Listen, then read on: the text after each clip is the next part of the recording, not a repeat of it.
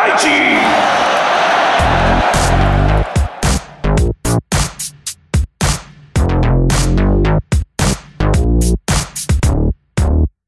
松田大地の松田大地の松田大地の松田大地のバスケットボールジャンプ。バスケットボールジャンさあ始まりました。松田大地のバスケットボールジャムということで今回もスタートさせていただきますこの番組では埼玉県の魅力あるバスケット情報を10分程度にまとめてお届けしておりますのでぜひ番組最後まで楽しんでお聴きください。今回は5月5日6日7日に行われました越谷市総合体育館 B2 リーグプレーオフクォーターファイナルズということで越谷アルファーズ対西宮ストークスとの対戦の結果をお届けしてまいります。まあすでにねご存知の方もいらっしゃるかと思いますが、まあ、ゲーム1、2、3とね3戦行われました。内容をお届けしたいなと思っております。まずはゲーム1からですね。えー結果の方からお伝えします。64対71ということでホーム初戦はなんと西宮ストークス勝利ということで越谷アルファーズ黒星発進とました、はい。まあ、ゲーム2の方に行きまして、まあ、負ければねシリーズ敗退となる越谷アルファーズにとっては大事なねゲーム2となりましたがここはなんとかね92対73で越谷アルファーズが勝利をして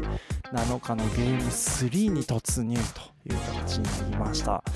もうね、本当ね、初戦はね、ちょっとね、硬いところがあって、なかなかね、点数が取れないというところに対して、まあ、ストークスとしては、まあ、堂原選手がね、非常に安定感のあるプレーをすると、まあ、綱井選手とのね、ツーガードでね、まあ、やっぱり、うん、ゲーム巧者だった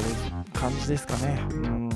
まあ、そこで点数がね、しっかりと取れたというところと、越谷としてはちょっとね、ちぐはぐな展開を作ってしまったかなという形で、まあ、ゲーム1を落とした中で、まあ、ゲーム2はね、しっかりと修正をして、で、スリーポイントもね、まあ、ゲーム1非常にちょっと入らなくてね、苦しい展開を生んだんですけど、ゲーム2でしっかりと立て直して、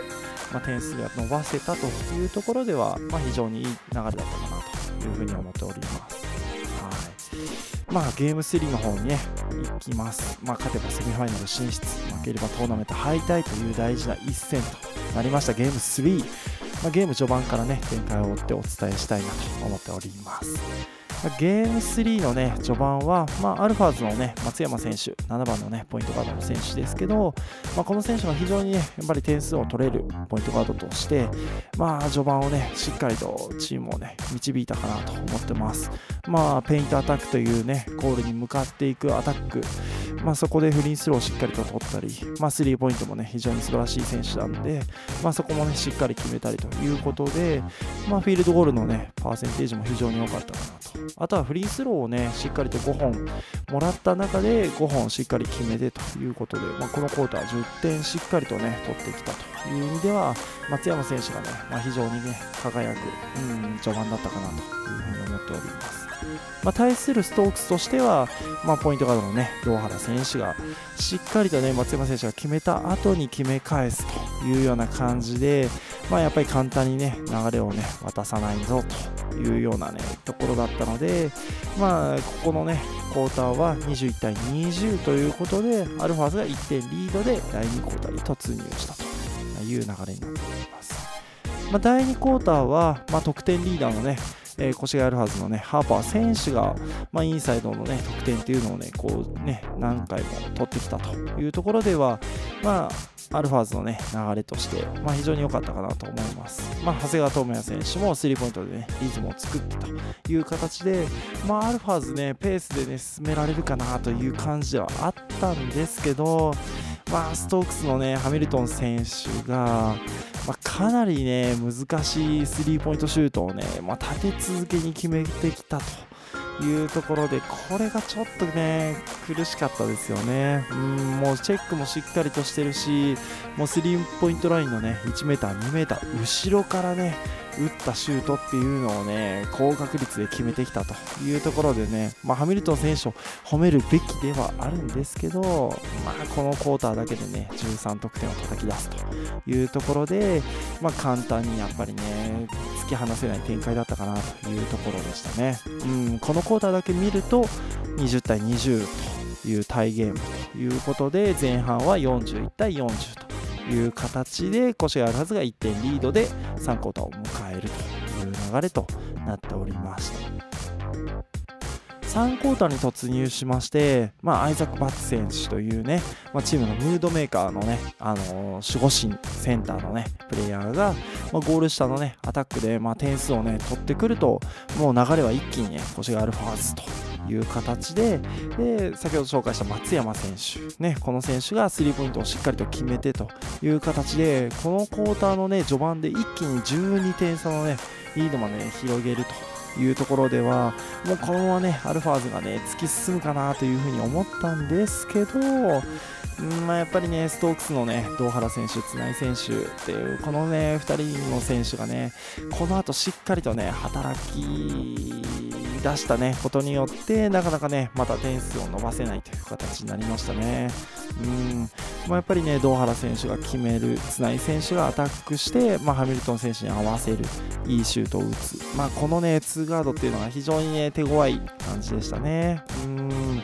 まあ、一時12点差ね、あった点差ではありましたけど、終わってみれば、このクォーターは21対17ということで、まあ、4クォーターね、5点リードという形で、まあ、腰があるはず、リードの展開で4クォーターを迎えるという意味では、まあ、まずまずのね、展開を作れてるんじゃないかなということになってました。はい。で、最終クォーター。ね、勝負の第4クォーター残り10分で勝てばセミファイナル進出負ければプレーオフ敗退と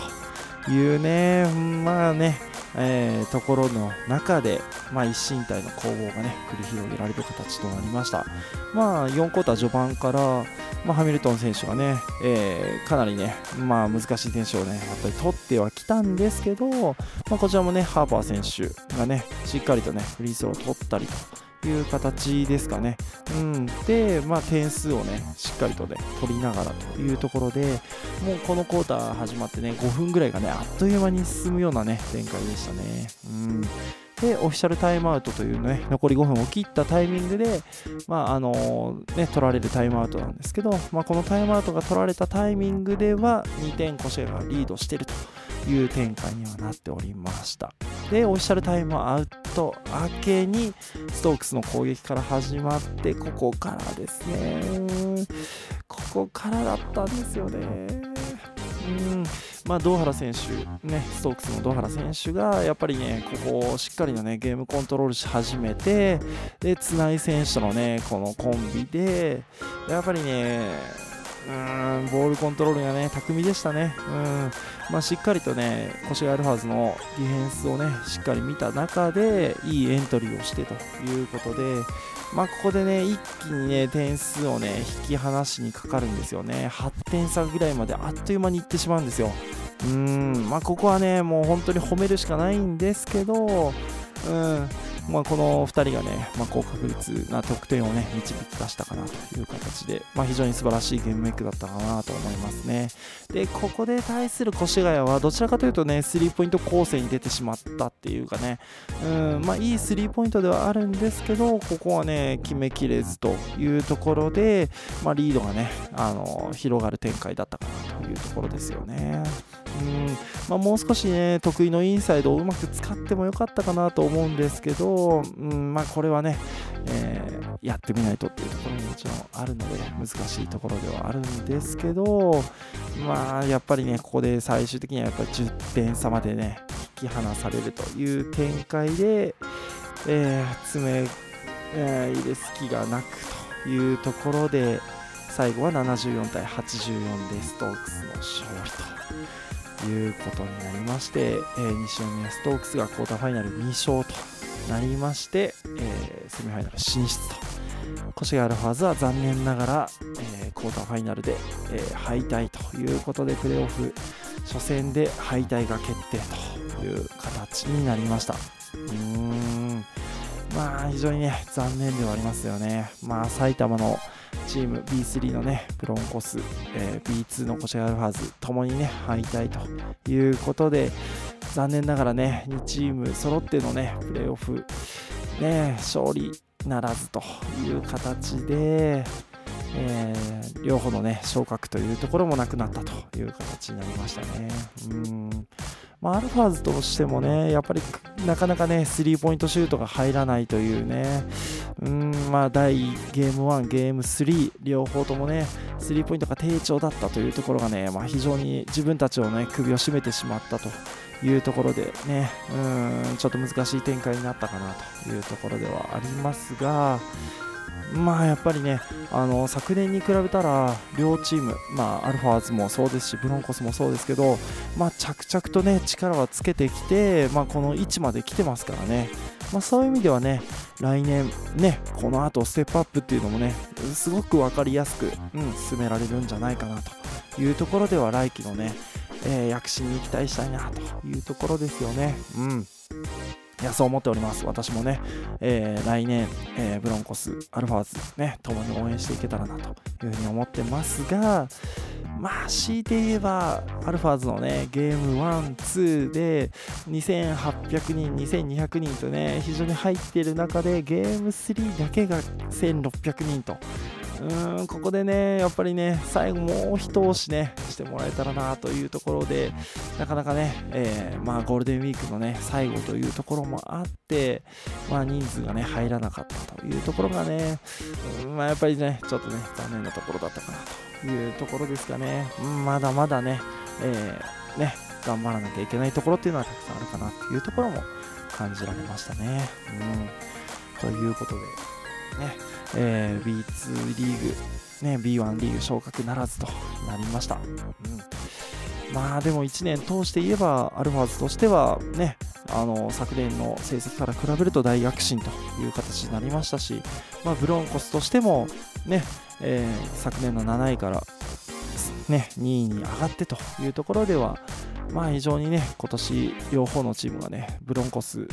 アルファーズともにね、埼玉を盛り上げた、ね、チームだったんじゃないかなと思っております。はい。まあ、アルファーズは今季ね、この試合で終了となりましたが、えーブロンコスはね、5月8日、9日、10日と、えー3位決定戦がね、横浜エクセレンスとね、アウェーで対戦という形になっております。えーこの放送がね、5月10日となっておりますので、えーすでにね、勝敗が決まっている可能性もありますし、もしかすると5月10日のね、夜にゲーム3が行われているという形になっているかと思いますが、そのあたりの内容につきましては、次週のね、放送でお届けできたらなというふうに思っております。はい。まあ、まあなんかね、放送しながらもすごいね、ね悔しい思いがね、込み上げてくる内容ではありましたが、